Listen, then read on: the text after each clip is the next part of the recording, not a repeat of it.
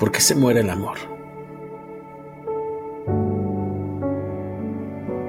No es el olvido, ni la distancia lo que mata el amor.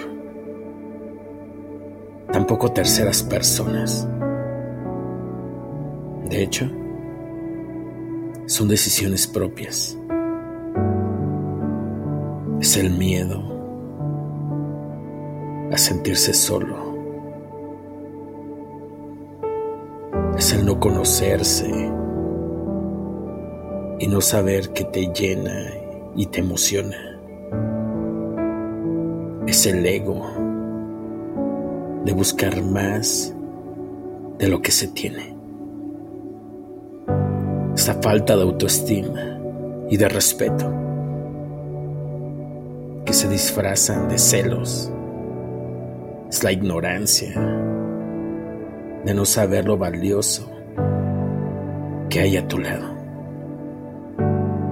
Es la falta de respeto a sí mismo y a esa persona.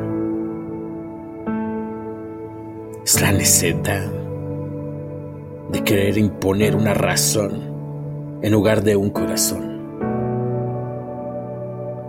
Es la postergación de una rosa, una caricia, de una palabra.